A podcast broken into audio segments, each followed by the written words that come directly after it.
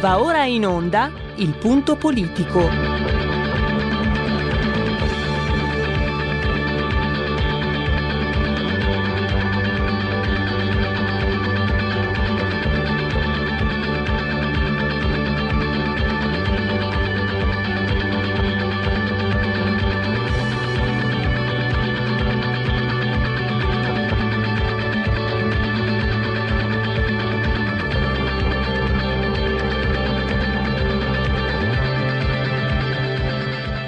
Ma se non state attenti, i media vi faranno odiare le persone oppresse e amare quelle che opprimono. Malcolm X. C'è una radio, Radio Padania, che io capita qualche volta di ascoltarla ed è veramente una paura ascoltarla, una, c'è una rabbia, una, un odio che è totale e non si può nemmeno pensare a fare spallucce, pensare che questo odio, siccome è irrazionale, occorre in qualche modo dimenticarlo. Occorre in qualche modo farlo rientrare nel dibattito politico. E poi sguatteri del padrone un cazzo. Sguatteri del padrone un beneamato cazzo. Vi invito però ad ascoltare ogni giorno per 5 minuti Radio Padania Libera.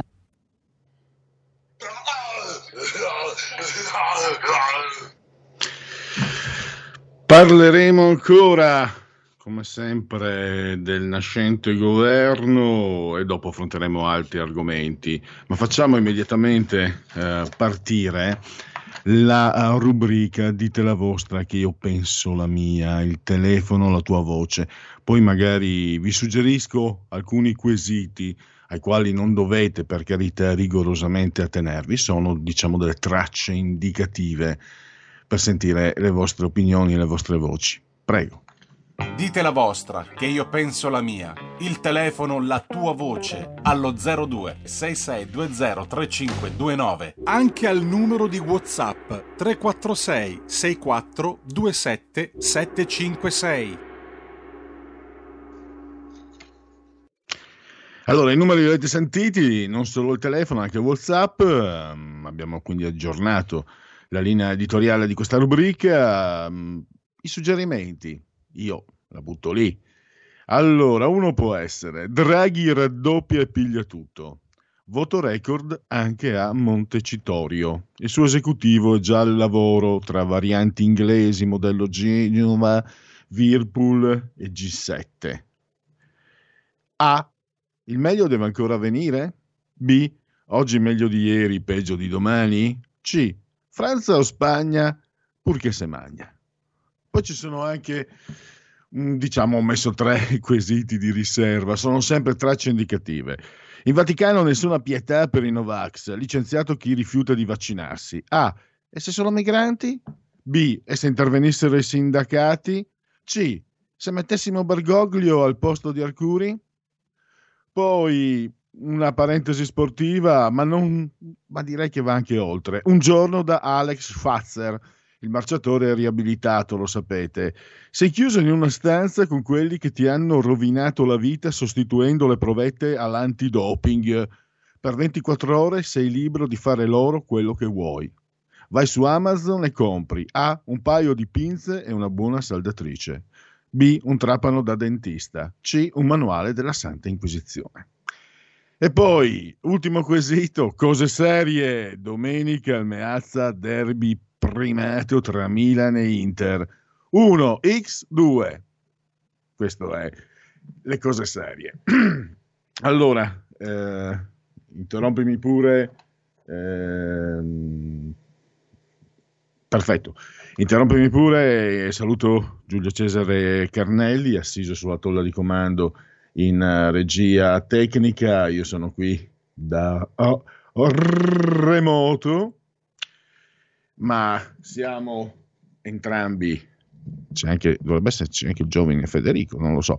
Comunque entrambi o tutti e tre siamo sospesi a 66 metri sopra il livello del mare, le temperature ci dicono 21 gradi centigradi sopra lo zero, codesta è la temperatura esterna.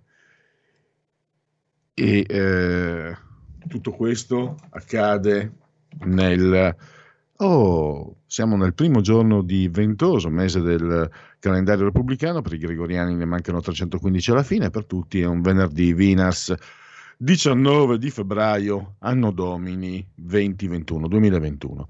La temperatura esterna è pari a 10,5 gradi centigradi, sempre sopra lo zero, 87% l'umidità, mentre la pressione è pari a 1023,2 millibar.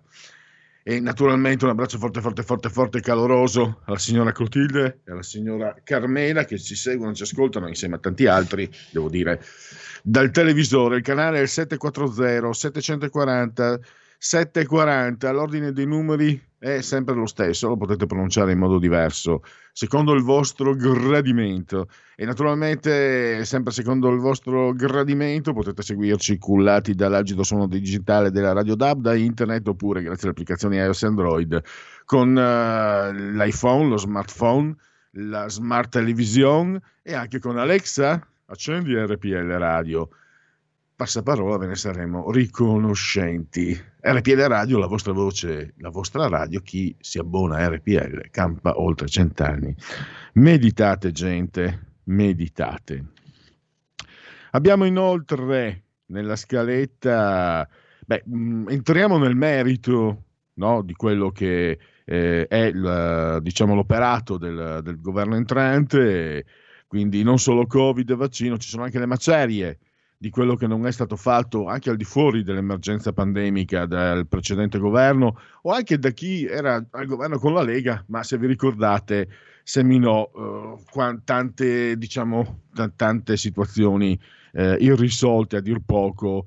L'ILVA, per esempio, l'ILVA e la Whirlpool sono eredità dei ministeri del lavoro, prima retti da Luigi Di Maio e poi uh, da Stefano Patuanelli eh, già annunciato ancora prima della fiducia dal ministro, neo-ministro dello sviluppo Giancarlo Giorgetti, quindi giochiamo in casa, eh, un incontro con le parti e l'analisi dei dossier per individuare degli spazi per scongiurare il peggio, il peggio che è quanto mai purtroppo vicino perché il 31 marzo eh, scattano i licenziamenti, 350 previsti per la Whirlpool e il 14 aprile la chiusura per, eh, dell'Ilva, quindi eh, buon lavoro eh, Giorgetti che ha annunciato di, lavoro, di incontrarsi con i sindacati di concerto con uh, il ministro del lavoro Andrea Orlando, che è passato da, dal guardasigilli, um, insomma, è, è, ballerino Orlando, il vice segretario del PD.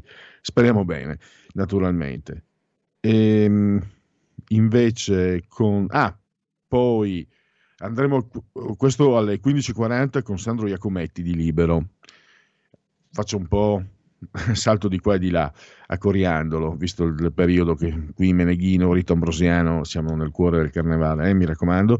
Eh, vi facciamo risentire per eh, qui Parlamento le repliche del... Um, ho scritto uh, Falchi e, e Draghi, la, la, dichiarazione in aula a Montecitorio di ieri pomeriggio di Claudio Borghi Aquilini questo per il qui Parlamento.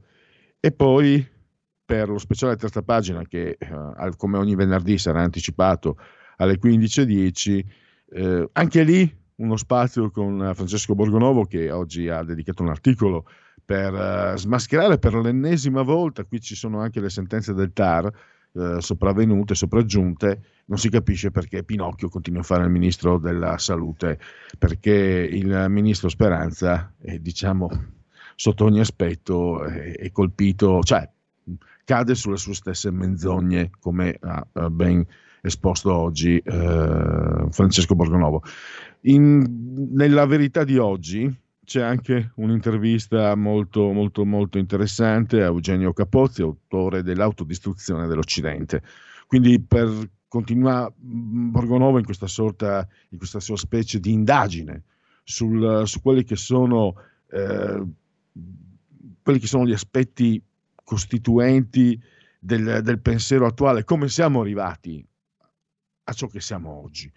E con il contributo di, di Capozzi, appunto, eh, Capozzi sostiene nel suo, nel suo libro che eh, la crisi arriva nel momento in cui l'unicità dell'Occidente, che ha assunto come in nessun altro oh, luogo della storia, dello spazio, almeno sul pianeta Terra, l'uomo come essere razionale e unico, la cui vita è valore assoluto, la crisi, eh, in, si incontra, la crisi inizia quando c'è l'incontro con la modernità, il culmine del razionalismo, la mutazione genetica faustiana, Goethe, Faust, che insomma, se mi ricordo bene, molti indicano eh, come un momento eh, cruciale del, del, pensiero moderno, contemporaneo, occidentale, non solo nella narrativa, no? non è solo un, considerato un campione, eh, il Faust di Goethe è un campione della, della letteratura, una, un grande, un grande, una grande opera eh, letteraria, ma anche molto di più dal punto di vista simbolico e contenutistico. C'è l'uomo macchina che nega l'unicità di ogni singolo essere umano, cioè l'unicità dell'Occidente nelle sue, ehm, nelle sue parti di, di, di, costitutive. Il posto umano, eh, però c'è anche uno spazio che eh, viene in qualche modo aperto perché eh, spiega, spiega eh, Capozzi, eh, c'è l'anima l'anima che mm, eh, può essere vista anche come ribellione, cioè come risveglio spirituale. E abbiamo visto nella storia questo già accaduto in passato e quindi non possiamo escludere che eh, accada di nuovo. Noi ne parliamo con uh, Francesco Borgonovo. Intanto andiamo, andiamo avanti, eh, questa è il, la scaletta del, del punto politico odierno. Intanto vediamo se eh, sì, forse abbiamo anche qualche sondaggio da, da offrirvi come spunto di eh, riflessione. Dunque, allora, vediamo di aprirne alcuni. Questo è un sondaggio easy, easy. Riguardo a Roma, se ci fossero i seguenti candidati a sindaco, chi voterebbe? Raggi 26, Gualtieri 22, Calenda 16, Abodi 18. E questo fa capire come la partita romana, la partita capitolina si giocherà molto anche sulle fronte delle alleanze. E questo invece è un sondaggio Ipsos che riguarda il governo Rispetto alle aspettative, qual è la sua valutazione sulla squadra di governo presentata da Mario Draghi? Per il 46% si aspettava di meglio. Mi aspettavo più o meno una squadra come quella presentata, il 35%, si aspettava di peggio il 5%. Probabilmente Speranza e Di Maio abbassano la quota, mi fa venire in mente con un po' di maliziosità. Eh, i ministri scelti da Draghi sono 8 tecnici e 15 politici. Quella di queste due affermazioni in proposito condivide. Vi sono troppi politici per il 36% ehm, e sarà, il governo sarà eh, bloccato dai veti incrociati dei partiti. Vi sono troppi politici, ma le decisioni più importanti saranno prese da Draghi e dai tecnici di sua fiducia, 31. C'è il giusto mix di tecnici e politici, lo sostiene invece il 22%. Poi ancora, vediamo un po'. Qual è stata la sua prima impressione su Draghi come Presidente del Consiglio? Persona affidabile e competente per il 68, persona fredda e distaccata per il 25, non sa il 7. Di quale tra questi leader eh, politici si fida maggiormente? Conte 23, Salvini 13, Meloni 12, eh, Zingaretti 10, Berlusconi 6, Matteo Renzi 2, nessuno di loro 34. Eh, a suo parere, dopo il governo Draghi, i politici italiani avranno più credibilità rispetto ad oggi per il 31%, perderanno ancora di più credibilità per il 43%, non sa il 23%.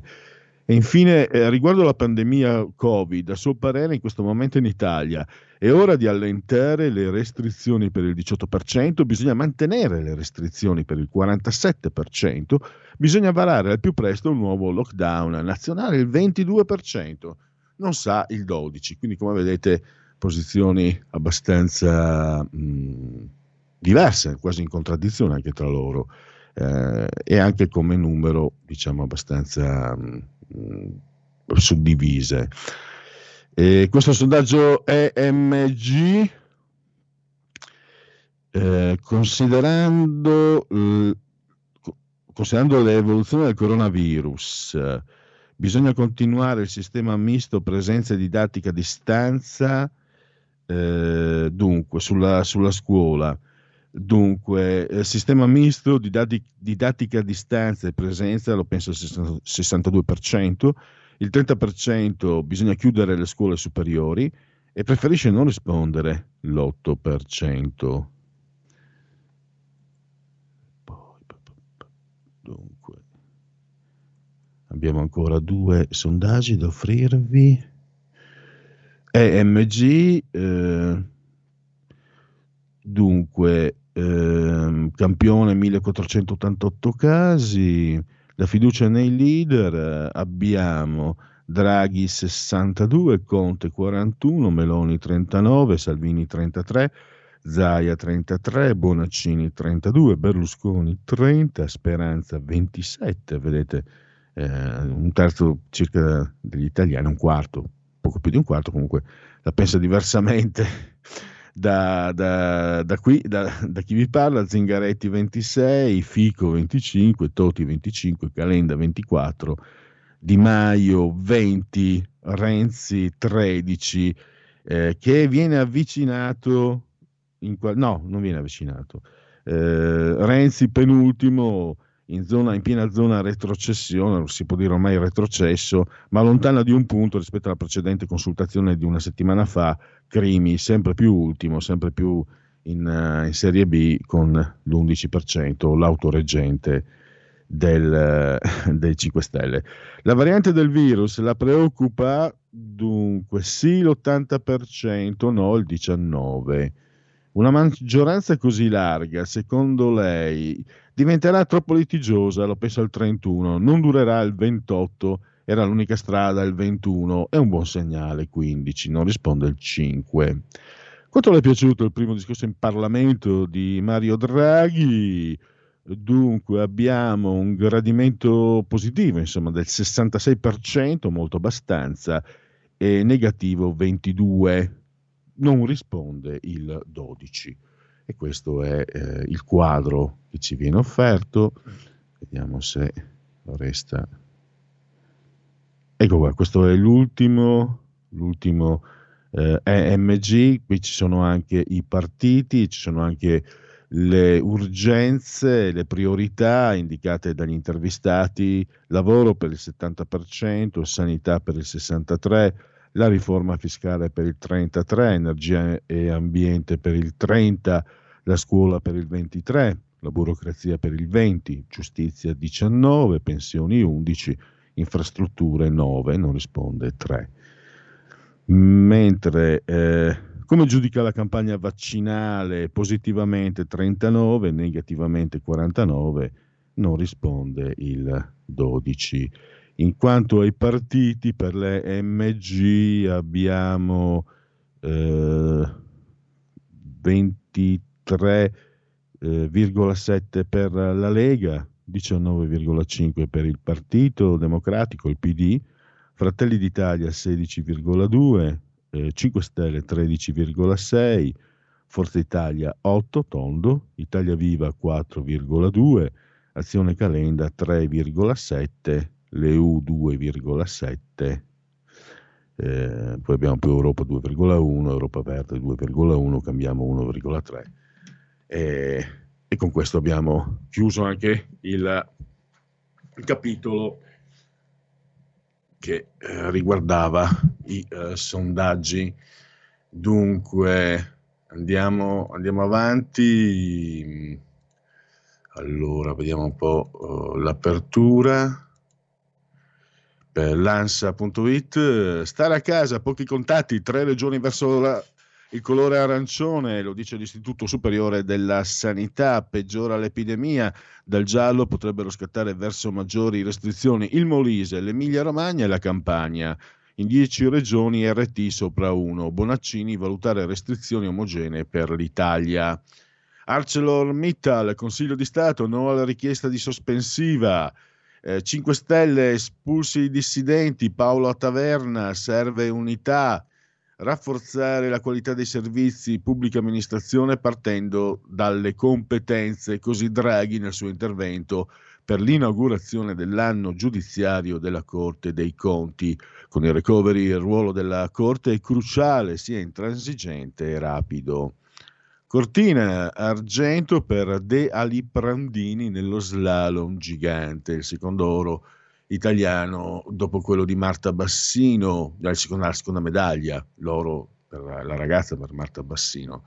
Maturità 2021, niente scritti, si farà soltanto l'esame orale. L'apertura del Corriere.it cresce il contagio in Italia, indice RT a 0,99 l'Istituto di Superiore di Sanità rimanere a casa il più possibile. Lombardia e Lazio dovrebbero restare gialle, Emilia, Campania e Molise in arancione, Perugia rossa, come abbiamo visto. Bonaccini contro le varianti, valutare restrizioni omogenee per qualche settimana. Covid, Berlino taglia lo stipendio ai parlamentari. Preside in Lazio ma residente in Campania. Le regioni hanno regole diverse, per me è impossibile essere vaccinata. Ma pensa un po'. Covid e vaccini, primo palcoscenico internazionale per Draghi e Biden al G7, summit virtuale. Il ministro Bianchi, niente scritti alla maturità, scuola tutto giugno, primarie e superiori, valutare i casi. Frana 5 Stelle, adesso è guerra sulle espulsioni, i dissidenti pensano al gruppo con uh, i DV, con l'Italia dei Valori. È ancora viva. Dopo l'Antocri, la gestione dei fondi pubblici di partito da parte della società immobiliare costituita dai figli di Antonio Di Pietro. Il fatto quotidiano di Marco Travaglio non, non è mai parlato, ma noi sì e anche le cronache giudiziarie. Il Premier in aula, tutto interessante, dai ministri consigli sui riti del palazzo. Camillo Ruini compie 90 anni, da sacerdote mi innamorai, con sofferenza ho eh, resistito. Caso Gregoretti, Salvini, abbiamo fatto ciò che la legge ci permetteva e gli italiani ci chiedevano. Maestra vittima di revenge porn, licenziata, condannate la preside e una mamma che divulgò alcune foto. Motociclismo, Gresini, Fausto Gresini è peggiorato, è stato colpito dal Covid, nuove complicanze, il quadro clinico è critico, ricordiamo anni fa, campione del mondo con la 125, eh, smart working, una trappola che ricaccia le donne in casa, cosa manca per trovare equilibrio? Ilva stoppa gli impianti, il Consiglio di Stato respinge la richiesta di ArcelorMittal. Il... Pierluigi, una chiamata. Ah, perf- ah, eccolo là. Ciao Federico. Ciao, La buongiorno. ce l'ha? Pronto? Sì, pronto, sono io?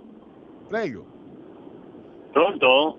Sì, l'ascoltiamo, la sentiamo. Salve, volevo fare una domanda. Io, mh, i, i 18 pescatori siciliani che sono stati prigionieri in Libia per un paio di mesi, no? Cioè, eh, si dice che li hanno liberati, ma come mai non ne parla nessuno, nessuno li intervista? Non si sa niente, silenzio assoluto. E un'altra cosa strana, eh, due americani l'anno scorso hanno scannato, ammazzato un carabiniere accoltellandolo. Non si parla nemmeno di loro, niente, che non è strano? C'è qualche risposta? Grazie. Va bene, mm, ringraziamo per, per il suggerimento. Eh, io so che beh, sul caso dei, dei marittimi eh, c'era stato uno scoop firmato da qui RPL da Antonino Danna che aveva contattato mh, queste persone, eccetera. Quindi noi a tempo debito ne abbiamo parlato, poi se vi ricordate era successo anche che Rocco Casalino quando è andato in Libia si era dimenticato eh, il localizzatore del, del, cellulare acceso, quindi questo poteva, quindi aveva trasmesso la, la, la posizione dei, dei, leader libici che vista la situazione non era proprio, non era proprio il caso di diffondere e poi francamente io un po' ho perso di vista la, la situazione. Vabbè, eh, comunque grazie anche per questo intervento, credo sia arrivato il momento dell'intervallo. Il futuro appartiene a chi fa squadra. Le radio italiane si uniscono per giocare la partita da protagoniste. Nasce l'app Radio Player Italia. 140 stazioni in una sola rete. Scegli la tua preferita e ascolta il suono perfetto del digitale. Gratis, senza registrazione. Senza interruzioni. Compatibile con tutti i device. Le notizie, la compagnia. La musica, scelta da chi la ama, la conosce e la vive. Scarica Radio Player Italia. Il futuro batte con la radio nel cuore. Anche RPL è disponibile su Radio Player Italia.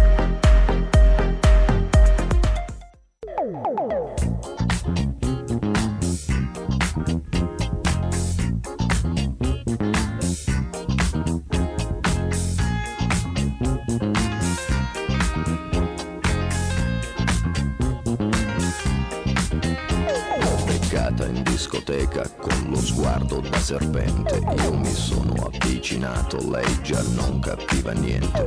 L'ho guardata, ma guardato e mi sono scatenato. Fred Astaire al mio confronto era statico e imbranato. Le ho sparato un bacio in bocca, uno di quelli che schiocca.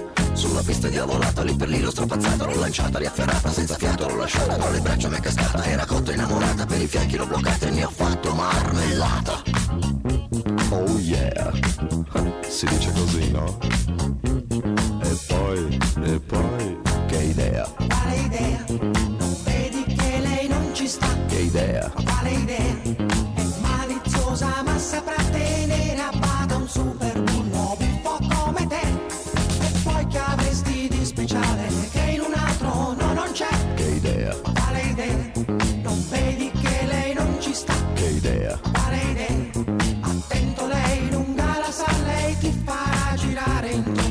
senza avere mai le cose che pretendi. E scusa, in fondo scusa,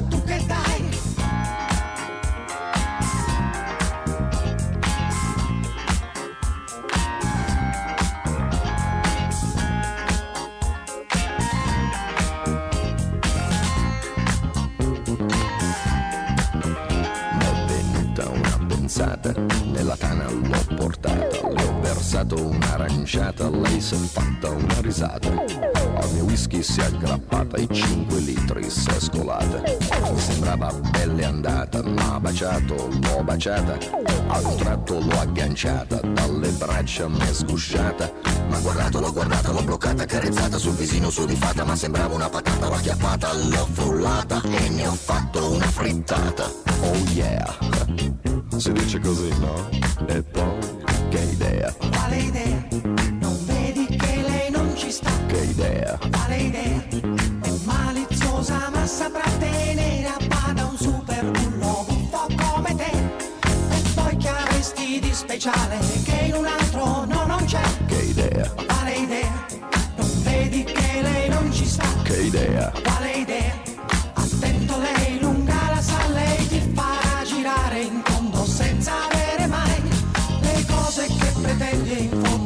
Fondo. Scusa in cambio tu che dai?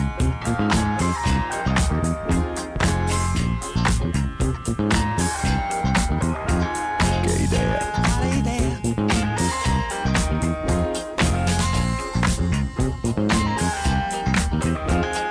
balla. Eh, balla. Balla.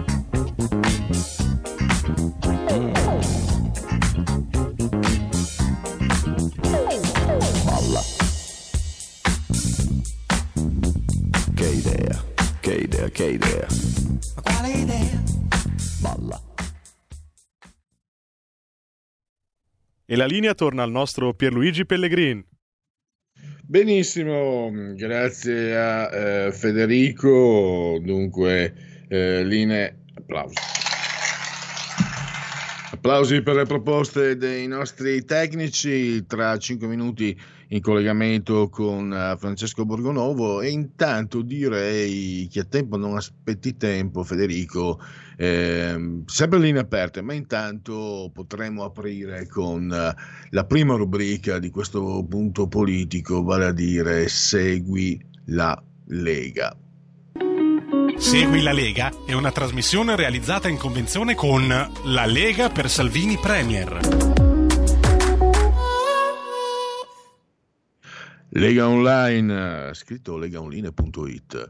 Lì potete fare di tutto, potete seguire e aggiornarvi sulla, sulla, Lega, su Salvini, potete iscrivervi alla Lega Salvini Premier, 10 euro, pagabili anche con PayPal senza essere iscritti a PayPal, e naturalmente codice fiscale, i dati e poi vi verrà recapitata a casa alla vostra magione per via postale la tessera appunto di Lega Salvini Premier. E poi abbiamo gli appuntamenti con eh, i protagonisti politici della Lega, gli incontri, i loro interventi alla tv o, o in radio. Dunque, Massimiliano Capitanio, Uh, domani nel cuore della notte perché vi parla ora Ante Lucana alle 7.05 del mattino, domani sabato su Rai 1, la rubrica 7 giorni. Poi invece un orario più ragionevole, 11.30 di domenica mattina su Sky TG24, la rubrica Agenda, Claudio Durigon già sottosegretario al lavoro nel primo governo eh, giallo-verde nel Conte 1, poi c'è stato il Bisconte, giallo-rosso, non giallo-rosa, come vuole Travaglio, giallo-rosso, e se ne facciano una ragione. Eh, ci aveva provato anche Berlusconi, vi ricordate? Gli azzurri, Forza Italia, gli azzurri. Eh, non, se non c'è riuscito Berlusconi, non c'è che ci riesci te, Travaglio, tu è giallo-rosa e poi si stanno spaccando in mille rivoli. Quindi. Allora, no, queste sono osservazioni eh, personali. Chiedo venia. Andiamo ancora all'ultimo intervento segnalato sul sito legaonline.it. L'europarlamentare Paolo Borchia su Rai News 24, la rubrica si chiama sempre Rai News 24, sempre domenica, anche lui alle 11.30. Quindi eh, accendete il televisore, il televisore, della cucina e quello della sala eh, e cercate di seguire entrambi, sia Claudio Durigon che Paolo Borchia. Questo direi che intanto per Lega Online, segui la Lega, anzi chiedo scusa, per Segui la Lega, Sassufi per oggi. Segui la Lega è una trasmissione realizzata in convenzione con La Lega per Salvini Premier. Intanto eh, sto dando un'occhiata, vedo, eh, ne parleremo poi con Iacometti, vedo, vedo, vedo, vedo, stop agli impianti dell'ex Silvia, Ilva, chiedo scusa. Il Consiglio di Stato conferma il respinto ricorso di ArcelorMittal. Questa è l'apertura di eh, Repubblica. Scarcerato Camillo, il ragazzo autore dell'omicidio, non voleva uccidere, a Formia e poi nel video sequestrato c'è il killer di Lenia Fabbri, non un professionista ma pericoloso, quindi... Eh... Qui cos'è il sociologo della mutua? Massimo Recalcati, renziano, perché la violenza sulle donne è razzista. È mala tempora current. Ci sono sempre stati, diciamo, queste figure, ma mh, direi che magari sarà anche un, un argomento eh, diciamo un, uno spunto per eh, l'intervento di, di, Francesco Borgonovo, eh, la Poche, per esempio uno che sinceramente provo a mettere chiarezza. Allora, Umberto Eco, odioso, figura odiosa, figura francamente negativa sotto tutti i punti di vista, ma che avesse lo spazio era, era, assolutamente giustificato dal suo ingegno, dalla sua cultura, dalla sua intelligenza spropositata e smisurata e dalla sua abilità. Insomma, il nome della rosa è un signor romanzo, altro che storie. Massimo Recalcati, perché ha tanto? Ha più spazio adesso Massimo Recalcati di quanto non avesse Umberto Eco un tempo. E questo è il segno dei tempi perché ho capito che siano sempre, diciamo, l'egemonia culturale gramsciana, per cui ormai da 30 e rotti anni, anche 40 forse, gli esponenti della sinistra sulla, sulla cultura, eccetera, hanno sempre molto più spazio rispetto a chi, è, chi di sinistra non è. Però quando tu mi, par- mi offri eh, Giorgio Bocca, Giampaolo Panza, Umberto Eco, e dico, eh, eh, beh, insomma, magari posso anche pensare, caspita, è un'egemonia che ha delle, delle giustificazioni, ma quando mi metti i Recalcati, Saviano, la Murgia, comincio a pensare che stiamo andando veramente male. Mi blocco, mi fermo perché è arrivato il momento dello speciale terza pagina con Francesco Borgonovo.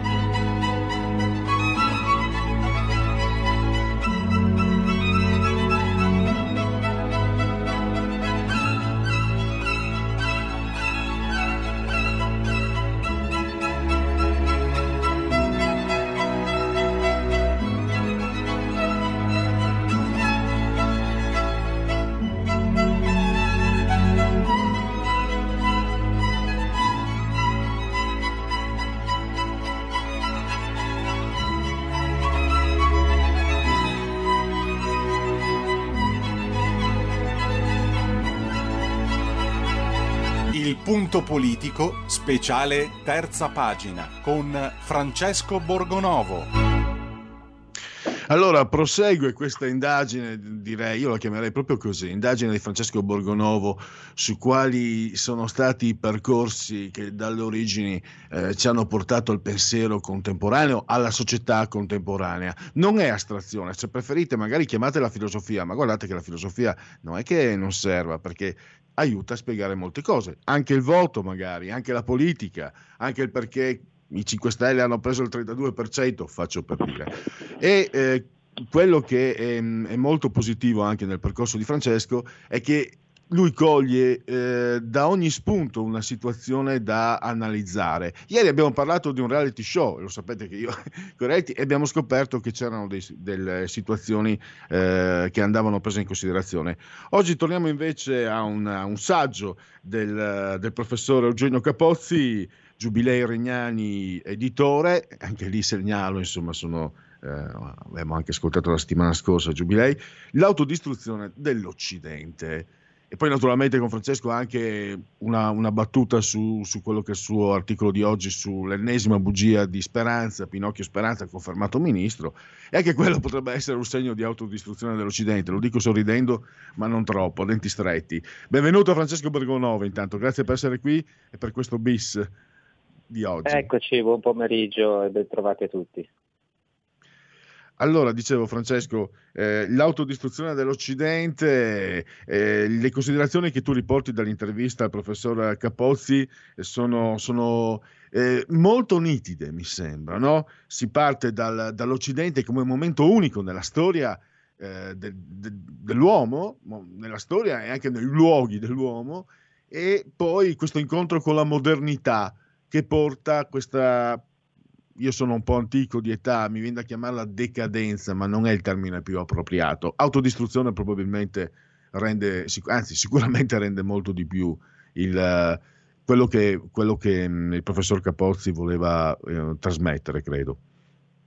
Beh, eh, credo che l'autodistruzione sia giusto perché eh, fondamentalmente ci stiamo autodistruggendo, ce lo stiamo facendo scientemente in qualche modo, no? come, come Occidente, perché la decadenza era un po' quella che vedeva Spengler nel tramonto dell'Occidente, cioè diceva ci sono dei cicli naturali e a un certo punto le civiltà eh, sfioriscono, no? come se fosse una cosa inevitabile sostanzialmente. Invece l'Occidente sta facendo un'altra cosa che forse è altrettanto inevitabile, ma è eh, volontaria in qualche maniera, cioè ha deciso eh, la, la, sua cultura no? lo ha portato a eh, rinnegare se stesso e a cancellarsi ed è quello che noi vediamo quasi quotidianamente, ne abbiamo parlato tante volte, che quello di fatto quello che abbiamo descritto eh, in questi mesi eh, qui in radio parlando è proprio quello, no? cioè,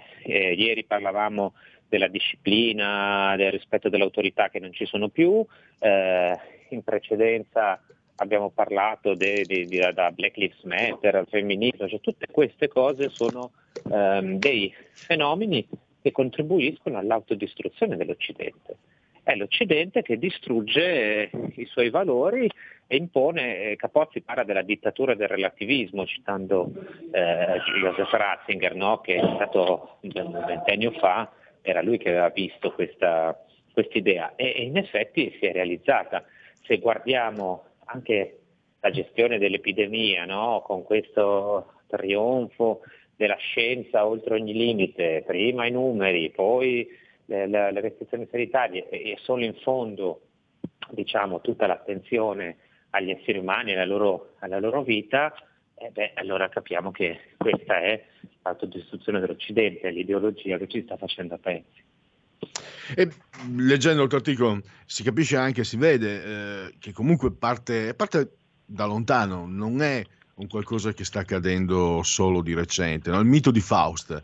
Eh, io mh, confesso che per anni ho guardato no, al romanzo di Goethe come un capolavoro della letteratura, no? chi l'ha letto lo sa, insomma, qui in realtà mh, mi sono accorto, quasi l'ho scoperto quasi oggi leggendo il tuo articolo, che in realtà quando tu andavi a leggere magari delle, delle analisi critiche letterarie, il mito di Faust ehm, è stato indicato come un mito, quasi una svolta nel pensiero occidentale eh, scusatemi tutti se sono, sono, così ignorante, quindi mi esprimo veramente in modo brutale. Però eh, ecco che mm, vedo che nella, nella tua intervista a Capozzi eh, no, dice, indica proprio nel post-umano, no, il mito faustiano inizia, inizia l'era del, del post-umano, che poi ci porta alle conseguenze dell'oggi, mi sembra.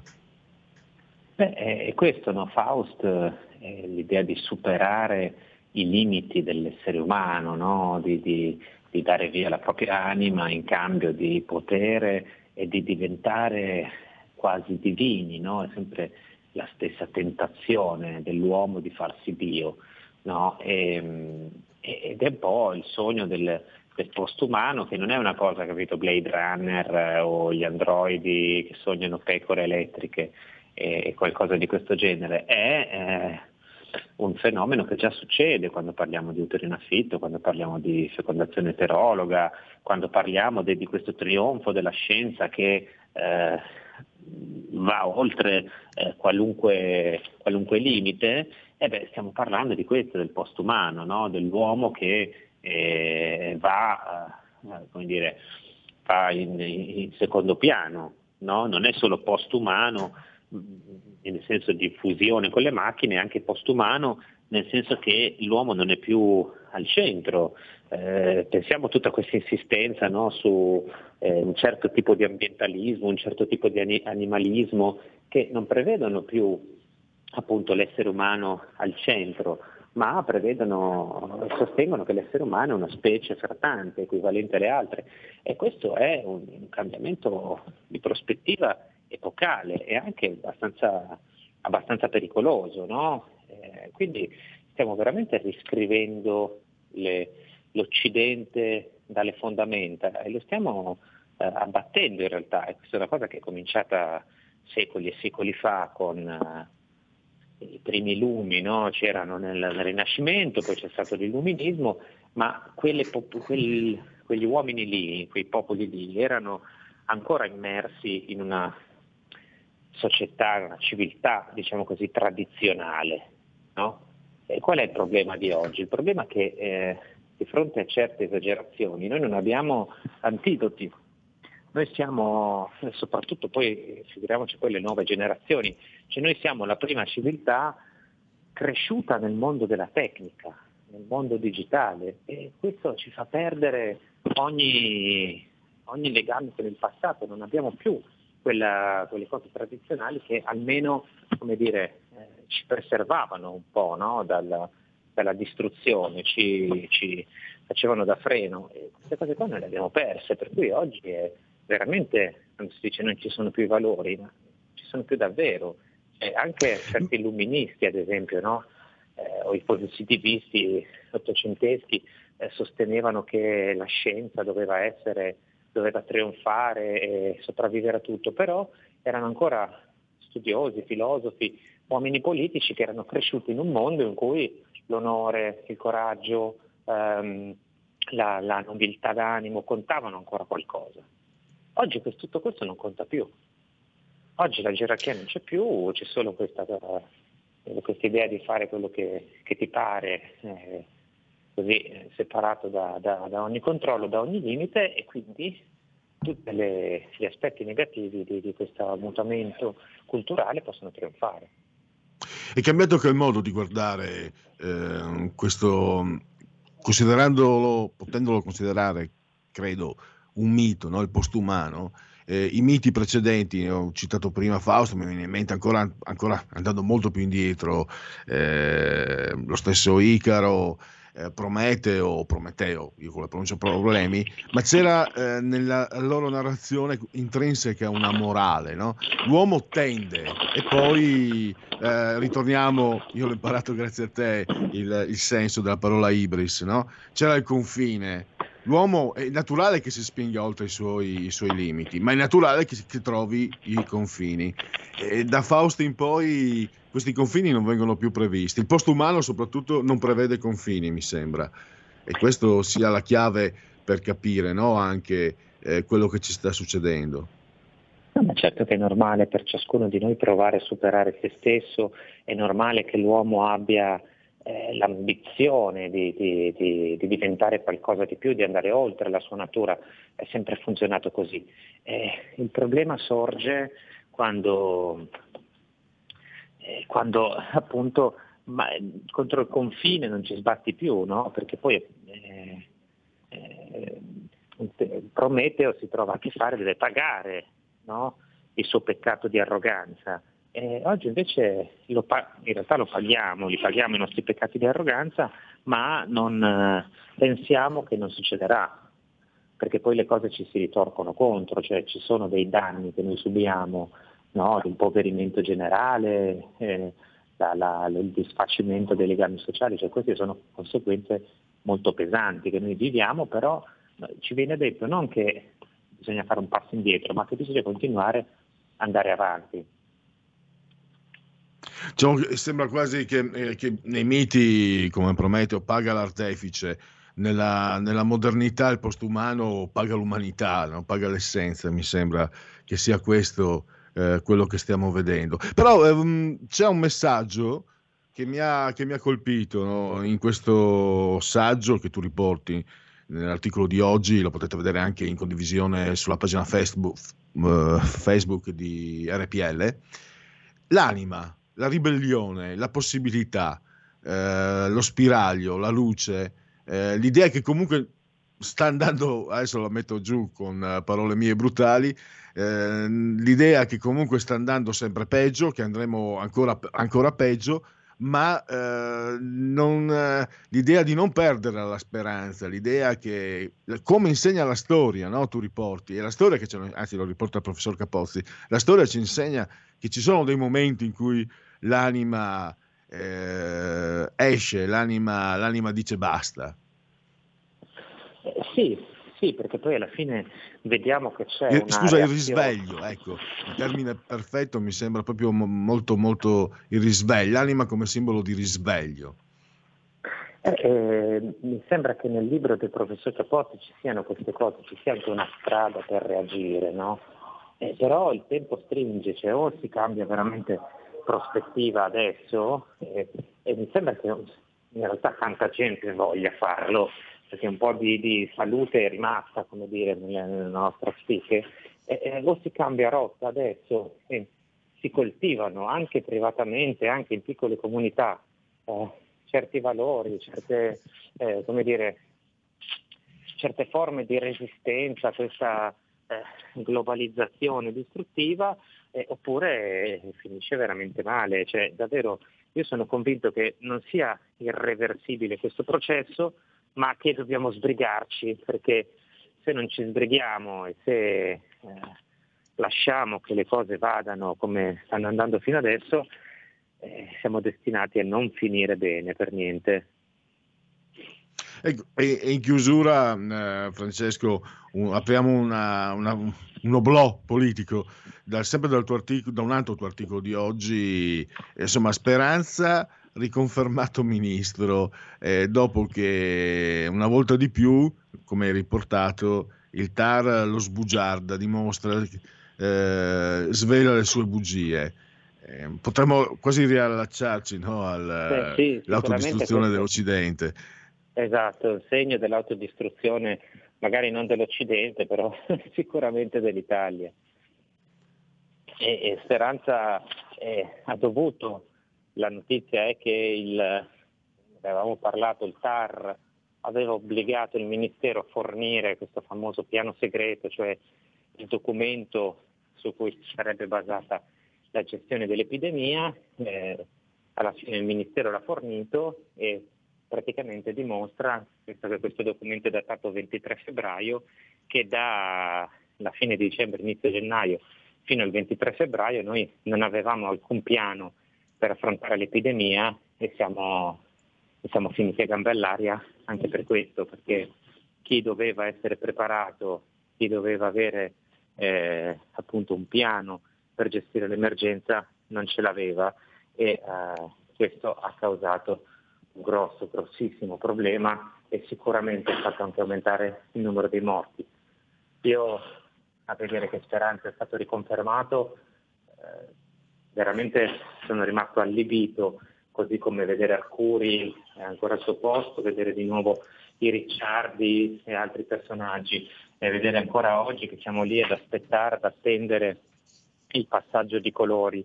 Eh, spero che Draghi dia seguito ad alcune cose che ha detto al Senato e che se proprio non si possono togliere di mezzo questi personaggi, almeno si, si riesca a ridimensionarli in modo che smettano di fare dei danni perché ne hanno fatti fino a troppi. Poi voglio anche sperare che una volta passata l'emergenza, insomma, chi deve pagare paghi. Ecco. E, ehm, chiudiamo allora Francesco dandoti appuntamento con i subalterni lunedì alle 9.30 e, e poi di nuovo al pomeriggio Mm, lunedì diciamo orario più canonico 16.05 speciale terza pagina. Non so se eh, c'è qualche anticipazione per lunedì o comunque eh, per ora no perché ci sono in ballo dopo che abbiamo avuto siamo riusciti ad avere oggi Vittorio Sgarbi e sono contento. Spero di riuscire ad avere eh, almeno un'altra insomma, personalità molto interessante e a parlare, continuare un po' questo discorso anche su come cambia la nostra, la nostra società poi ovviamente continueremo a parlare di quello che, che succede insomma, in politica, però eh, cerco di tenere alti anche questi temi perché secondo me sono molto importanti. Quindi noi ci risentiamo lunedì pomeriggio, io vi auguro un buon fine settimana e chi vuole all'appuntamento per i subalterni. E complimenti ancora per, eh, per gli ospiti eh, davvero interessantissimi come Vittorio Sgarbi. Prima di salutarti un, un pensiero velocissimo Francesco, quando Sgarbi, tu eri appena nato, fino agli anni Ottanta, eh, diventa un personaggio conosciuto, sembra quasi un epigono un po', un po sciapo d'annunziano. Adesso Sgarbi è una delle, person- delle, pochissime rare personalità che dicono qualcosa di interessante da alcuni anni. E io non credo che sia cambiato lui, credo che come stiamo, che stai dicendo, insomma, con le tue indagini, con le tue analisi, è cambiato, è cambiato quello che gli ruota attorno. Insomma, alla fine degli anni Ottanta c'era un mondo decisamente diverso. Sì, sai, io apprezzo Sgarbi perché è riuscito, pur con tutte le sue martane, con i suoi sfoghi, con le sue cose da Sgarbi, è riuscito a, a mantenere un altro, un altro profilo. Un tempo c'erano anche persone che erano più in grado di, di tenergli testa, di stare al suo livello. Oggi credo che svetti proprio perché c'è stato un abbassamento notevole. Eh, le persone che una volta c'è, eh, non c'è un altro sgarbi in televisione, no? dalla televisione un tempo sono emersi anche gli sgarbi, ed è un bene secondo me alla fine. Eh, dalla televisione di oggi non credo che, che, che, possa uscire un personaggio del genere, anzi purtroppo sono personaggi decisamente, decisamente peggiori. Quindi finché abbiamo lui conserviamocelo con tutte le sue particolarità e le sue cose anche divertenti ma anche estremamente serie, estremamente lucide, come dimostrato per l'ennesima volta stamattina. E grazie allora ancora per averlo fatto sentire, eh, averlo portato a RPL. Grazie, buona domenica e a lunedì Francesco. Grazie, grazie a tutti lunedì. Porta con te ovunque RPL la tua radio. Scarica l'applicazione per smartphone o tablet dal tuo store o dal sito radiorpl.it. Cosa aspetti?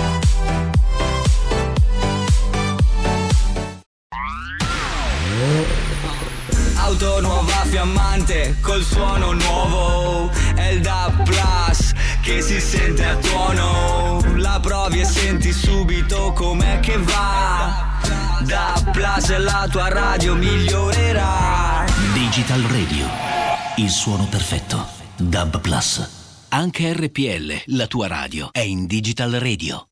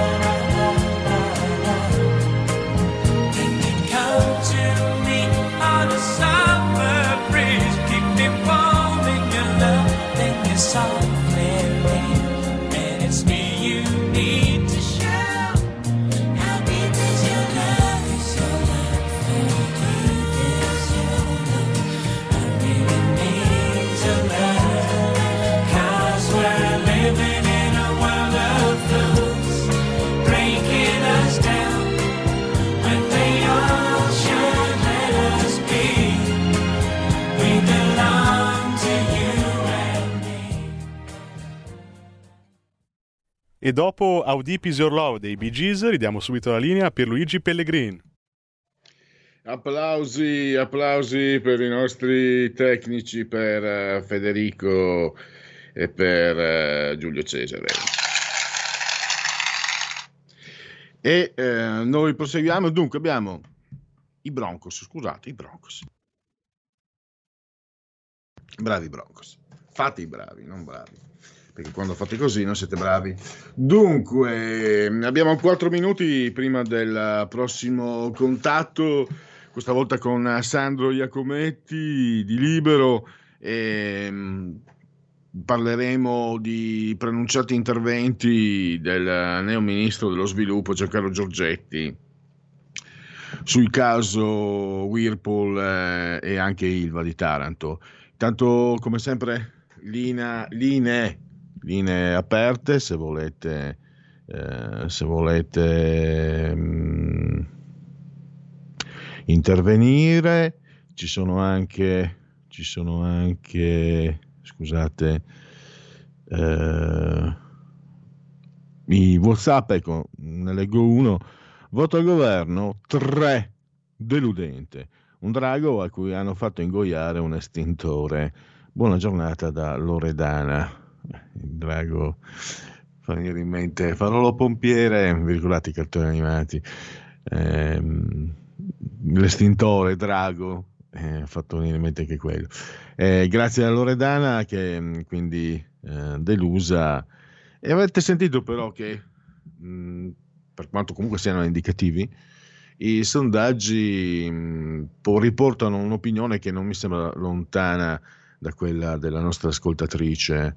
Eh, fiducia, aspettative nei confronti, forse anche per disperazione, o forse perché se passi da Giuseppe Conte a Mario Draghi è chiaro che incontrovertibilmente, o chissà solo quelli del Fatto Quotidiano, ma loro hanno avuto 2 milioni e mezzo dal, dal governo Conte e quindi sì, dalla banca privata il cui unico azionista però il tesoro, guarda un po'.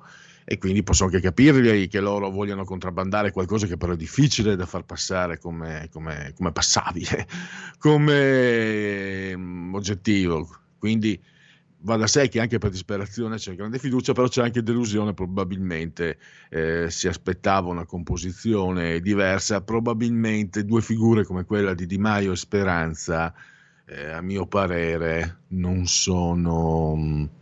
Eh, non, non danno quel senso necessario di discontinuità, no? perché molte cose sono state sbagliate sul fronte sanitario, e, ehm, il fatto che se ne rendano conto molte persone, da, almeno vincendo da quel sondaggio, eh, nonostante i grandi giornaloni e televisioni non abbiano battuto molto sui lati oscuri della gestione speranza, come invece fatto più volte puntualmente da Francesco Borgonovo, dalla verità, no?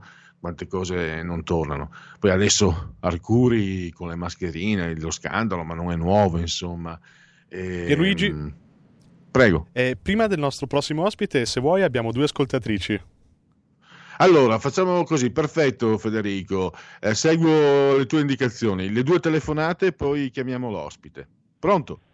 Sì, buongiorno signor Pellegrini Lisetta. Buongiorno. Cambio un po' argomento e volevo parlare sulla mafia, perché quasi tutti i giornali ne parlano, volevo parlare anch'io. Perché c'è un allarme mafia nell'UE e non è più solo una questione italiana. E, signor Pellegrini, non era mai accaduto no, che prima in Europa, in Europa è un giudizio diffuso mi sembra, tutto ciò che ha a che fare con la mafia attiene all'Italia e quindi non riguarda gli altri. Invece, secondo me, è un atteggiamento che ha favorito la penetrazione dei clan criminali in tutta l'Unione, in particolare in Germania. Morale, non si fanno controlli, io dico che soprattutto non si fanno i controlli, almeno io non ho mai sentito. L'intento della polizia tedesca è quindi di prevenire e a dare seguito ad una legislazione antimafia aggiornata. La confisca di aziende non è prevista in Germania il sequestro dei beni criminali. Berlino ha ancora molto da imparare a Bruxelles eh, sanno che i 209 miliardi del Next Generation EU promossi, pr- promessi all'Italia fanno gola. Gli appalti il grande business e e poter garantire che non vadano a cadere nelle mani degli affaristi del crimine è premessa per poterli utilizzare. La saluto, arrivederci, buonasera. Grazie, eh, la seconda telefonata, pronto? Pronto, pronto, buonasera signor Pellegrini, sono Mirella da Bologna. Io volevo fare una, un appunto su, su Speranza. Dunque, il, il ministro Speranza a parte che sembra un pagliaccio che ha sempre quelle braccia che gli pendono così, che sembra un pagliaccio manovrato, ma è manovrato veramente perché ha tutti i complici e secondo me Mattarella l'ha dovuto nominare per forza, perché non agisce lui, ma agiscono i suoi complici e poi non vede che non vuol mettere le terapie a domicilio perché gli finisce il gioco dei morti all'ospedale che poi se potrebbero salvarsi. Io penso questo. Grazie Mirella anche per questa opinione un po' forte della parte iniziale. E adesso vediamo se mh, siamo già in contatto, stiamo per metterci in contatto con Sandro Iacometti di Libero. Ci sono. Eccoci, ciao Sandro, Eccoci, grazie naturalmente ciao, ciao. per la tua consueta disponibilità e benvenuto ai microfoni di RPL. Allora io parto, guarda, vado anche in condivisione sul profilo ehm, Facebook della nostra radio, RPL Radio. Allora, partiamo proprio dal titolo. Subito al lavoro, la Lega risolve le grane lasciate da Conte. Perché appunto, eh, certo, la pandemia, il vaccino, eccetera, ci sono davvero problematiche enormi, però ci sono anche eh, danni provocati dal lavoro ordinario del precedente governo o comunque addirittura anche in questo caso tu parti da Luigi Di Maio, quando Di Maio era al governo con la Lega, ma era ministro del lavoro e ci ricordiamo insomma anche eh, la brutta figura che ha fatto nel caso Ilva. E a te la parola, parola allora per eh, parlare insomma di questo che si pronuncia comunque come un discorso, come un percorso molto molto molto difficile. Sì, guarda, eh, allora eh, Di Maio era ministro del lavoro e dello sviluppo economico anche, e quindi aveva un super, un super ministero, un super incarico e poi è stato proseguito nel governo giallorosso con eh, Stefano Patuanelli che per certi aspetti ha fatto meglio di eh, Luigi Di Maio, nel senso che eh, è riuscito un, un pochino a, a, ad ascoltare di più e a, ad impegnarsi di più per risolvere i problemi, le, le, le tantissime vertenze che, eh, che, che, vanno avanti diciamo, in Italia da, da, da, tanti anni.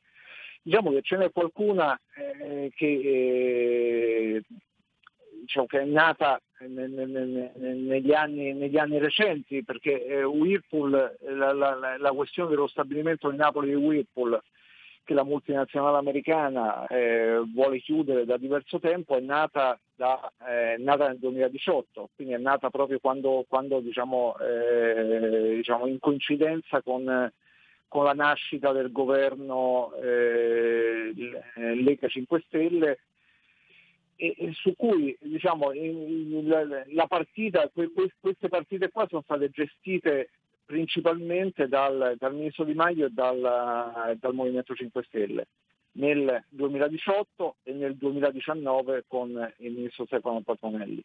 Allora, eh, adesso detto questo, eh, diciamo, non, non, non, è che eh, si possono risolvere, eh, sono partite compromesse, no? che non, non, è che si possono risolvere in pochi giorni o in poche settimane eh, sono partite nate da lontano sia la Whirlpool sia eh, l'ILPA eh, giorni, di cui in questi giorni constatiamo la drammaticità della situazione perché dopo eh, otto anni diciamo, la, la, la, il problema dell'ILPA è nato nel 2012 e, e, adesso siamo tornati al punto di partenza sostanzialmente perché malgrado eh, tutti gli interventi, tutti gli sforzi, tutte le, le, le iniziative della politica siamo eh, tornati ad una fase in cui si rischia la chiusura dell'area a caldo, quindi significa diciamo, la chiusura del, dell'attività eh, principale eh, dell'acciaieria di Taranto, quindi la, la, la, la chiusura eh, sostanzialmente di tutte le attività con, eh, que, que, diciamo, con la decisione della scorsa settimana ha preso il TAR di dare via libera a un'iniziativa della delibera dell'ordinanza del sindaco di eh, Taranto, eh, fra l'altro del PD, diciamo che quindi va contro il progetto del PD di rilancio della, dell'acciaieria di Taranto, il progetto eh, messo in campo in questi ultimi mesi con l'ingresso in Italia nel, eh, nel capitale della società. Si rischia, si, rischia, di, andare, di, di mandare tutto a gamba all'aria. Allora, in questa, in questa situazione diciamo che ancora prima che eh, ci fosse il voto di fiducia alla Camera, il ministro Giorgetti, appena arrivato, diciamo, ancora non insediato ufficialmente al Ministero dello Sviluppo Economico, ha deciso immediatamente di prendere in mano i due dossier più scottanti della, delle, delle, delle vertenze industriali, tra le vertenze industriali che, eh, che sono ancora aperte in Italia e, e, ce ne sono tante purtroppo e che non sono state risolte negli ultimi anni. E, e, diciamo che allora è difficile dire che, che, che, che, tutto possa essere risolto in poco tempo e che, eh, e la Lega possa in, in qualche modo ribaltare un esito diciamo, di partite già compromesse eh, pesantemente dalla, dalla, vecchia amministrazione.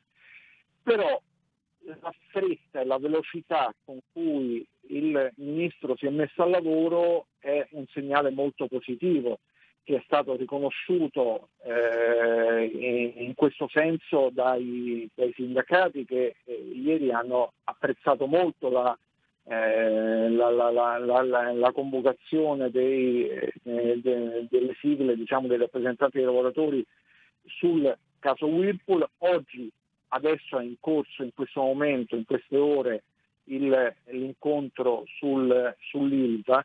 Quindi diciamo che per quanto eh, la, la, la, situazione sia tutta da, da verificare, tutta da, da, insomma, da sviluppare però in, questi, in, questo momento, in due giorni, diciamo, il governo Draghi ancora non si è insediato perché ha ricevuto la fiducia ieri, ancora devono essere nominati i sottosegretari, il, il, cioè, c'è, c'è, c'è, tutta una serie di procedure da, da mandare avanti. Nell'ultimo mese nulla si è, si è sentito, si è fatto su queste eh, vicende, su questi dossier importanti.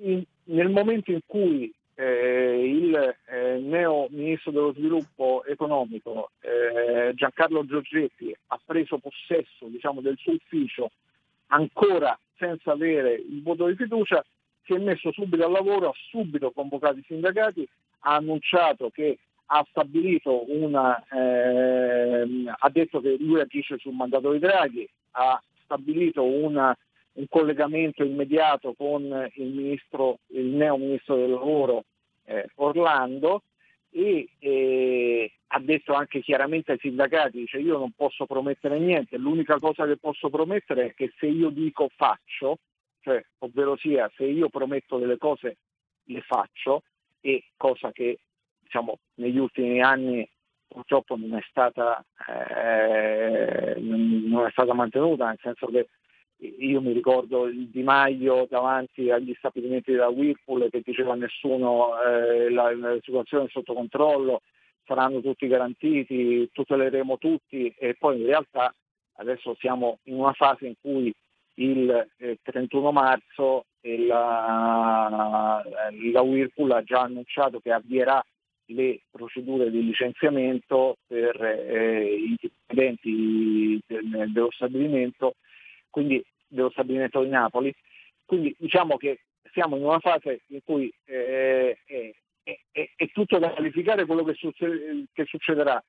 È molto positivo, è molto positiva la, la fretta, la tempistica, la, la, la, dinamica con cui si stanno muovendo i rappresentanti del nuovo governo, per cui diciamo che eh, speriamo che ci possano essere degli esiti positivi. Adesso vediamo in che modo si possano risolvere, che si possa ribaltare l'esito di partite già in qualche modo perse perché eh, diciamo, siamo arrivati agli ultimi minuti del, del, del, tempo di gioco e sono entrati in campo nuovi giocatori e vediamo che cosa si riuscirà a fare, però anche il fatto di essere entrati in campo a tempo quasi scaduto con la partita diciamo, eh, praticamente persa è, è, è, già un segnale molto positivo.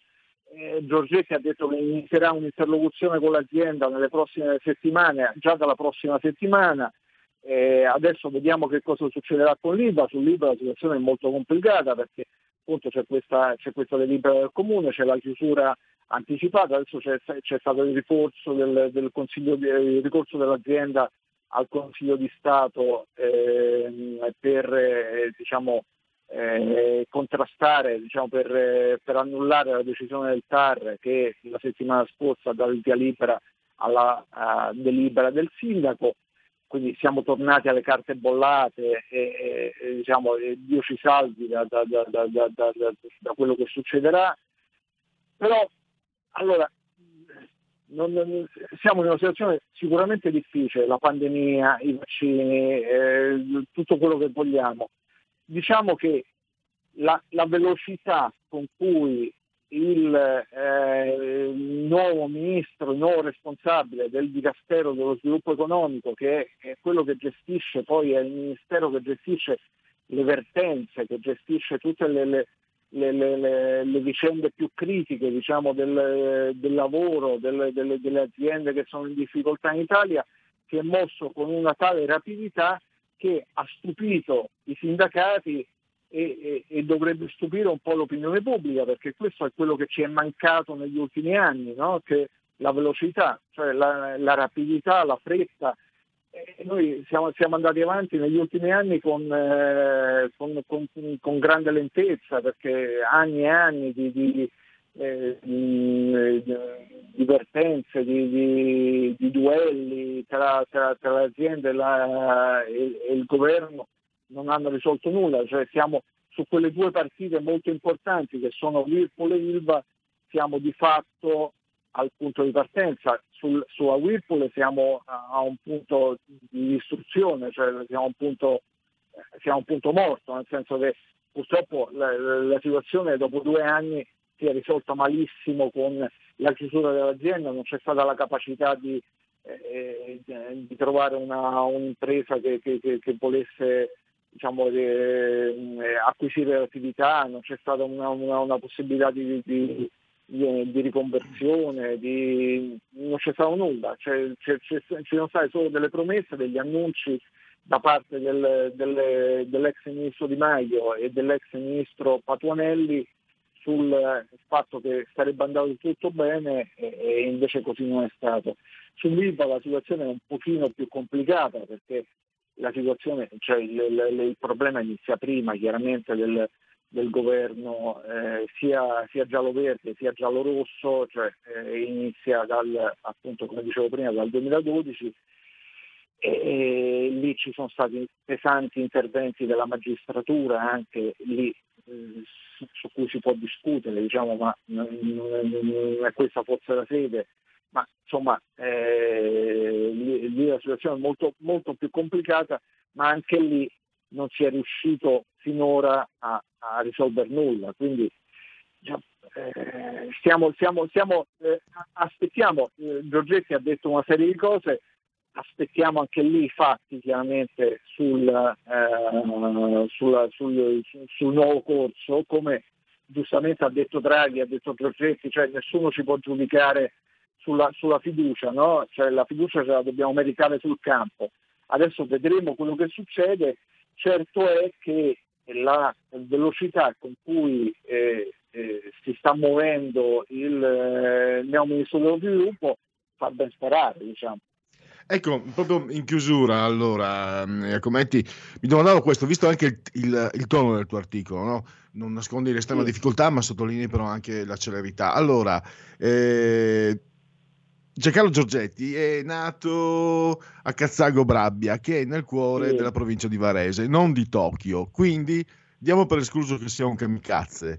Il fatto che eh, sia partito, lo hai già detto tu stesso, no? il fatto stesso che, che, questo governo comincia a interessarsene vuol dire che sì, da una parte la situazione è compromessa, è serissima, ma ripeto, io non vedo Giorgetti nella veste del kamikaze.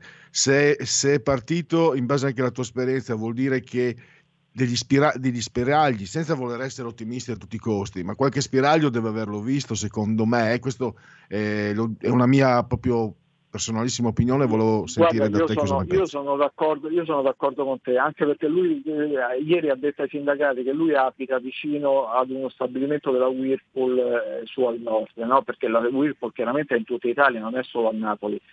E, e lui ha verificato che dice la Whirlpool è vicino a casa mia eh, va benissimo, no? quindi io non posso accettare che la Whirlpool mi dica che eh, siamo in difficoltà, non possiamo produrre quindi dobbiamo andare tutti via. Quindi io parto già da questo presupposto, ha detto Giorgetti. Chiaramente, come dicevi tu giustamente, la situazione è molto compromessa, sia sul, su, un, su un settore sia sull'altro, sia sulla Whirlpool sia sull'ILVA. Io credo che giustamente non è un kamikaze, poteva evitare di infilarsi in questa situazione e dire signori qua hanno fatto dei disastri prima e io purtroppo non, non posso più rimediare, la, la, partita è finita, cioè il tempo è scaduto, eh, lì stanno licenziando, di là eh, hanno provato a fare un piano di rilancio e il piano è fallito perché a un certo punto c'è, c'è, c'è questa, ci sono queste iniziative della, eh, del, delle amministrazioni locali che, che, che rischiano di bloccare, di far saltare tutto cioè, eh, signori, io che posso fare? Cioè, non, non, è che posso farmi carico no, di, di, di, queste, di queste situazioni. Il fatto che lui sia entrato rischiando in questo modo di prendersi la responsabilità di eventuali fallimenti, cioè di due partite che potrebbero chiudersi malissimo, e tutto fa pensare questo, e, e a un certo punto viene da immaginare che, eh, che, che, ci siano degli spiragli, come dici tu giustamente, perché se eh, allora eh, è chiaro che le, le, il senso diciamo, del, de, dello Stato e della responsabilità ha imposto anche a Giorgetti di intervenire, perché eh, se, se, c'è qualcosa di salvabile dice proviamo a salvare, anche se rischio di perdere tutto. Eh, però io credo che lui, immagino che lui abbia intravisto delle, degli elementi diciamo, concreti, delle, delle, vie di uscita no? eh, concrete, perché altrimenti sarebbe un pazzo, nel senso che se la partita è, è totalmente persa, perché metterci il piede, perché metterci la faccia, perché provare a salvare una situazione che è ormai irrimediabilmente andata. Allora, la speranza è questa, le possibilità io credo che siano molto poche perché non credo che ci siano grandi possibilità di, di riuscire a risolvere queste due situazioni eh, molto critiche in maniera totalmente positiva. Però forse limitare i danni si può e questo è probabilmente il tentativo che sta cercando di fare Giancarlo Giorgetti di eh, riuscire a portare a casa qualcosa, quindi riuscire a salvare i lavoratori, riuscire a rimediare a danni e anni di eh, grossolani errori, di, di, di, di iniziative sbagliate, di, inerzia, eh, non, non, so, non, so, che cosa dire perché effettivamente diciamo, non, non, non, non è, è, è, difficile commentare quello che è successo negli certo. ultimi anni. Però, Sandro, devo, devo, chiudere perché abbiamo esaurito lo spazio a disposizione. No? Io ti ringrazio ancora, grazie a Sandro Iacometti di Libero no, e a risentirci al più presto. Grazie a voi, a presto. Porta con te ovunque RPL la tua radio. Scarica l'applicazione per smartphone o tablet dal tuo store o dal sito radiorpl.it. Cosa aspetti?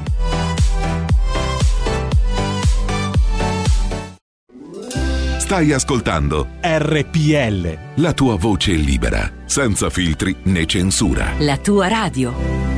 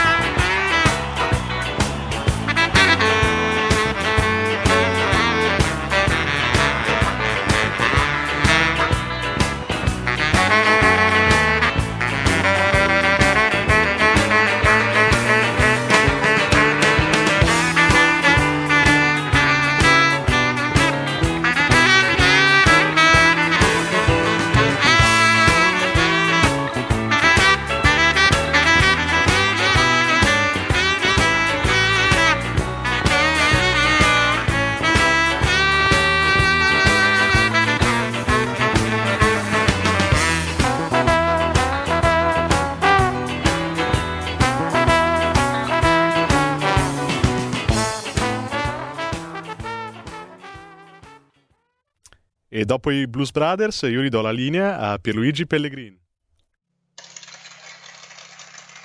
Ho appena letto perché eh, da remoto non- per motivi di SIAE non, non- non possiamo sentire eh, Sweet Home Chicago. Eh, grandissimo, grazie da parte mia questa volta particolarmente per una grandissima proposta eh, da parte dei nostri tecnici Federico e, e Giulio Cesare.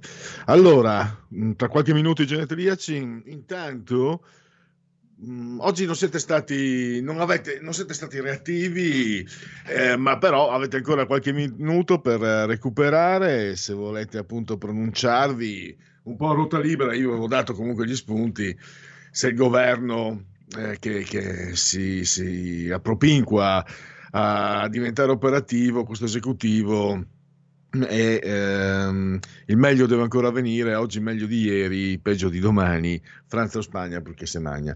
Allora, intanto ehm, vedo ci sono anche due interventi eh, via WhatsApp. ehm, di, di, di eh, Lorenzo.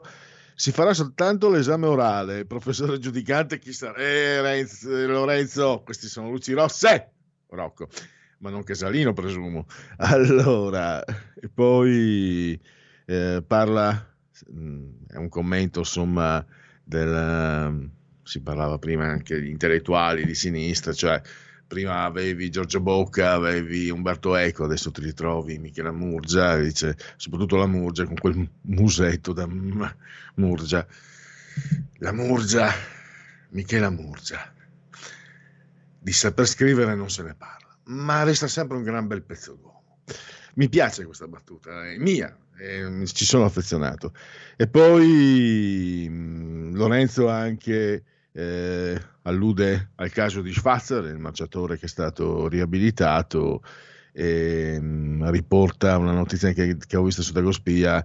Cosa dice la tua amica Federica Pellegrini? Sapete che eh, detesto per molti motivi, è una figura che detesto per moltissimi motivi, e la veneziana, quindi sarebbe così mia coprovinciale, pensate un po', eh, che si era pronunciata con, uh, con grande eh, disprezzo quando scoppiò il caso di Alex Schwarzer e adesso sarebbe, come scrive da Gospia, sarebbe il caso di chiederle cosa ne pensa, anche perché poi tra l'altro a me è rimasta sempre qua sul gozzo questa cosa. E quando scoppia lo scandalo di Schwarzer, viene indagata anche la sua allora compagna con la quale conviveva, che era no Isolde, era la cugina di Isolde Costner, eh, la, la pattinatrice Costner. Addirittura è stata indagata, è stata sospesa, è stata messa al muro. Quando l'allora compagno, tre anni fa, sarà successo due anni fa, di Federica Pellegrini, che si chiama Magnini, nuotatore, è stato sospeso per doping, poi ne è uscito pulito, quanto pare era un'accusa ingiusta, nessuno si è sognato di dire, ma Federica Pellegrini? E quindi queste sono queste disparità, questo, quando vedi qualcuno che vuole importi un modello a forza e magari c'è qualcosa dentro di noi che è un bastian contrario che dice no, no per esempio eh, io la dico, non lo dicono più i giornalisti, ma quando si comincia a parlare di doping a cavallo anni 70 e 80, il commentatore, il giornalista ti spiegava che uno dei modi, poi si è evoluto il doping e per carità non è detto che assolutamente che, sia, che ci siano più o meno gli stessi sintomi di 30-40 anni fa, ma uno dei sintomi era la discontinuità delle prestazioni. Quando tu hai una, una serie di prestazioni molto elevate e poi un crollo, diciamo che la situazione può destare qualche, qualche dubbio, qualche legittimo dubbio. Mm mi fermo lì, mi, mi, fermo lì, non vado in, in cerca di, di, altri guai. Allora, facciamo così, eh, facciamo partire i genetriaci con la loro sigla e poi vi annuncio che in coda di trasmissione replicheremo l'intervento di ieri, eh, Falchi contro Draghi, mh, mm, Borghi Aquilini e la sua dichiarazione in aula di ieri. La verità è che sono cattivo ma questo cambierà. Io cambierò. È l'ultima volta che faccio cose come questa. Metto la testa a posto, vado avanti, rigo dritto, scelgo la vita. Già adesso non vedo l'ora. Diventerò esattamente come voi. Il lavoro, la famiglia, il maxi televisore del cazzo, la lavatrice, la macchina, il CD e l'apriscatole elettrico. Buona salute, colesterolo basso, polizza vita, mutuo, prima casa, moda casual, valigie, salotto di tre pezzi, fai da te, telequiz, schifezze nella pancia, figli, a spasso nel parco, orario d'ufficio, bravo a golf, l'auto lavata, tanti maglioni, Natale in famiglia, pensione privata, esenzione fiscale, tirando avanti, lontano dai guai, in attesa del giorno in cui morirai. Genetriaco, genetriaci, commemorazioni e ricorrenze del primo giorno diventoso mese del calendario repubblicano. Per i gregoriani 315 sono i giorni che ci separano dalla fine. Per tutti è un venerdì Vinas 19 di febbraio, anno domini 2021, 20 e 21 se lo preferite.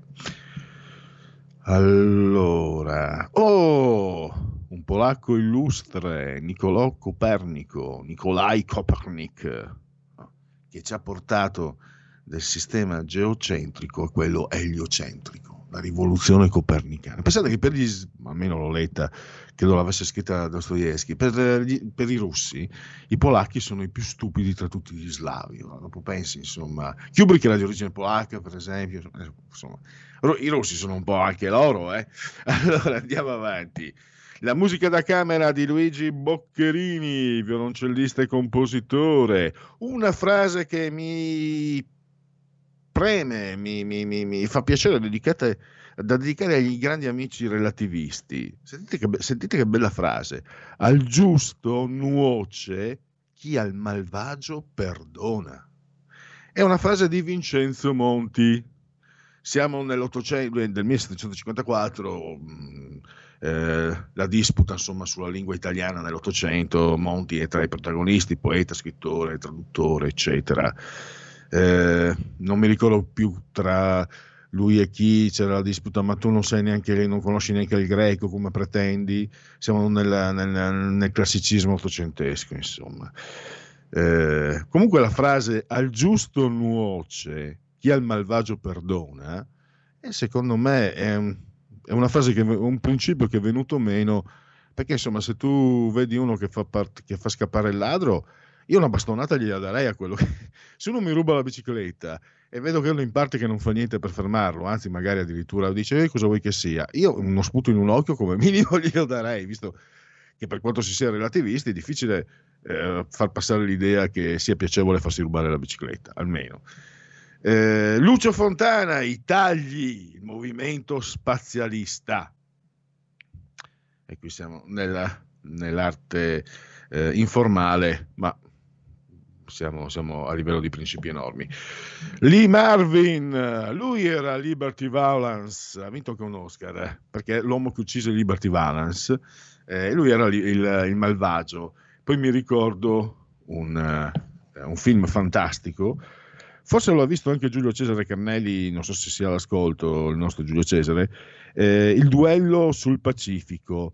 Eh, lì Marvin e Toshiro Mifune, solo loro due e basta in quel film. È un film di Borman ed è veramente un film eh, molto molto molto forte. Molto... Infatti Pierluigi, Credo che se Prego. io e te rimanessimo soli come loro in, un'is- in un'isola deserta, alla fine ci scanneremmo uguale. Sì, ma è un continuo odio et amo, no? se non mi ricordo male. C'è la scena di, di, lui che fa la pipì addosso a cosa dall'alto, eccetera. C'è le scene che rimangono. Beh, la, la, scena che più forte, secondo me, è quando appunto il soldato giapponese scopre, mi sembra su una rivista americana Time, la bomba atomica. Ah sì, sì, sì.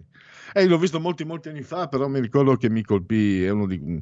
di solito quando un film ti, ti, lascia una traccia vuol dire appunto, vedo con piacere che condividi, eh, che condividiamo, che condividiamo. E, e, questo per me significa una possibilità in meno di errore. No? Se conosco Giulio Cesare Carnelli, se lui è d'accordo con me eh, su, su, un libro, un film, eh, di solito vuol dire che sono sulla strada giusta. Allora, oh, qui abbiamo un uh, pittore, disegnatore da, da, da, talento straordinario, Renzo Vespignani. Sto cercando, io ero convinto di avere un catalogo suo nella mia personalissima biblioteca e non lo trovo, dovrò provvedere. Che poi la bellezza di questi anni, io mi ricordo che... Um, 30 anni fa, no? studente di accademia, belle arti, libri, i libri d'arte costavano un occhiaccio della testa, ma erano irraggiungibili. Poi 30 anni fa anche meno, avevo anche meno disponibilità, eh, non che adesso sia ricco, anzi, però 30 anni fa proprio no. E che bello adesso vai su, insomma, su Amazon, su eBay, quello che volete, e trovi questi bei libroni a prezzi stracciati. C'è anche su eBay c'è anche la possibilità, fai una proposta e tu vedi libri che un tempo costavano 70, 80, 100, 150 mila lire, eh? adesso magari vengono via con 20-30 euro. tra l'altro ho trovato una Divina Commedia illustrata, due anni fa me la sono regalato per Natale, una Divina Commedia illustrata da Salvador Dalì a 19 euro, due volumi, due capolavori. Allora, eh, scusate, quando parlo d'arte vado via. Allora, Camillo Ruini, 90 anni di Camillo di Monsignor Ruini, che oggi eh, si leggeva, insomma, ha detto che da, da, da, prete si era anche innamorato poi. Gisella Sofio, attrice da milanese, Gisella Sofio, lo stilista Paco Rabanne, a me piace il profumo Rabanne. Poi vi ricordate il, il palassiano Massimo Catalano, che in, realtà era un trombettista apprezzato, jazzista apprezzato, poi in quelli della notte di Renzo Arbore eh, creò questo personaggio che pronunciava delle ovvietà davvero eh, strepitose.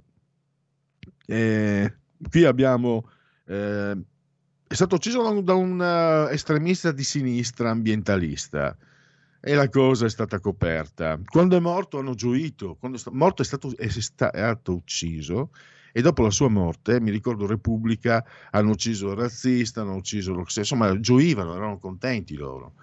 Ma in realtà erano contenti non perché fosse razzista, non poteva essere nella maniera più assoluta, era anche gay e, aveva una formazione marxiana, era stato socialista, quindi eh, sono stati contenti perché probabilmente quello che adesso viene chiamato movimento uh, sovranista avrebbe avuto un destino ben diverso, cioè, eh, adesso le cose stanno andando bene a dire la verità, ma avrebbe avuto una crescita, una spinta, uno sviluppo diverso, probabilmente sarebbe forse, potrebbe essere addirittura un pensiero forte.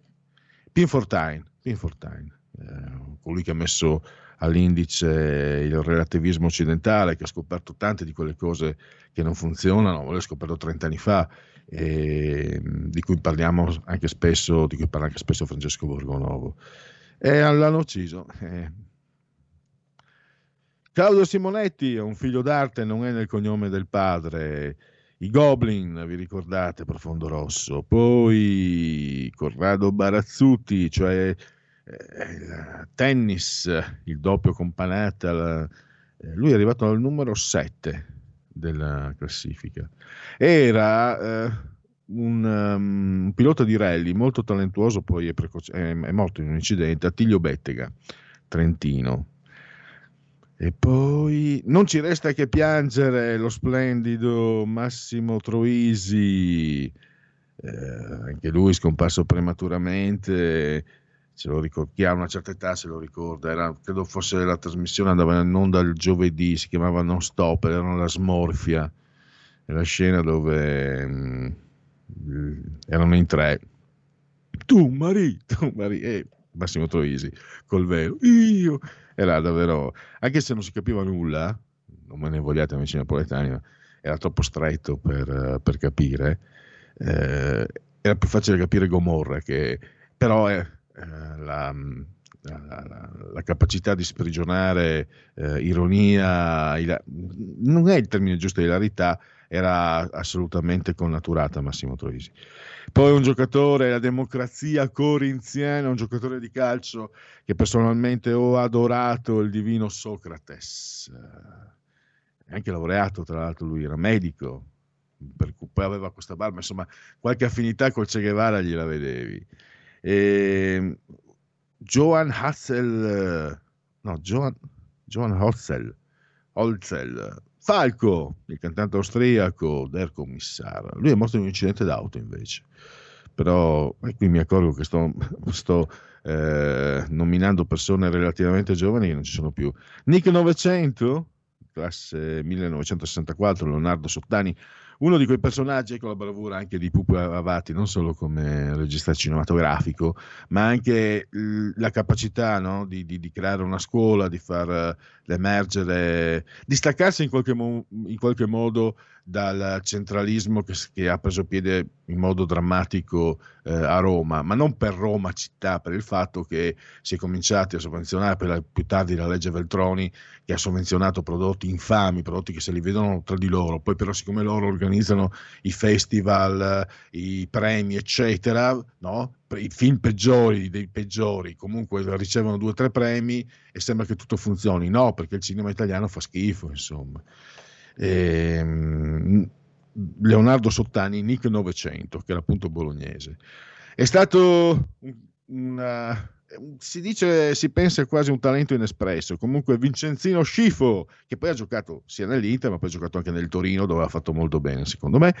Benifio del Toro, attore portoricano, Wolfman, Sicario, due nomination, un Oscar, un giocatore di calcio, ha giocato nel Milan, nella Juve, nel Barcellona, Gianluca Zambrotta, un ottimo esterno, devo dire la verità, e poi pah, Mauro Riccardi. Pah. Allora, chiuso, stiamo chiudendo, seguirà il, lo scoppiettante pirotecnico Rebelot eh, del eh, Marciano Pinti, vi dico anche tra poco eh, cosa succede. Allora, eh, dunque, c'è la rubrica Largo ai bambini con Francesca Corbella, Periscopio Esteri con Lorenzo Vita, eh, filo diretto su Salvini eh, a processo e altre amenità contemporanee. Il dessert Segui la Lega e qui Parlamento. Questo è quello che vi spetta tra pochi minuti. Prima però ascoltiamo insieme Claudio Borghi Aquilini, la sua replica a Mario Draghi, il suo intervento a Mario Draghi, nel confronto di Mario Draghi a Montecitorio di ieri. Eh, ringrazio naturalmente Giulio Cesare Carnelli e Federico anche per questo contributo che chiude la trasmissione con appunto la rubrica qui Parlamento. Ringrazio naturalmente tutti voi per aver scelto anche oggi RPL, la vostra voce, la vostra radio e naturalmente buoni fiction chain a todos. Qui Parlamento. Vi chiedo di indossare correttamente la mascherina coprendo naso e bocca e di evitare assembramenti.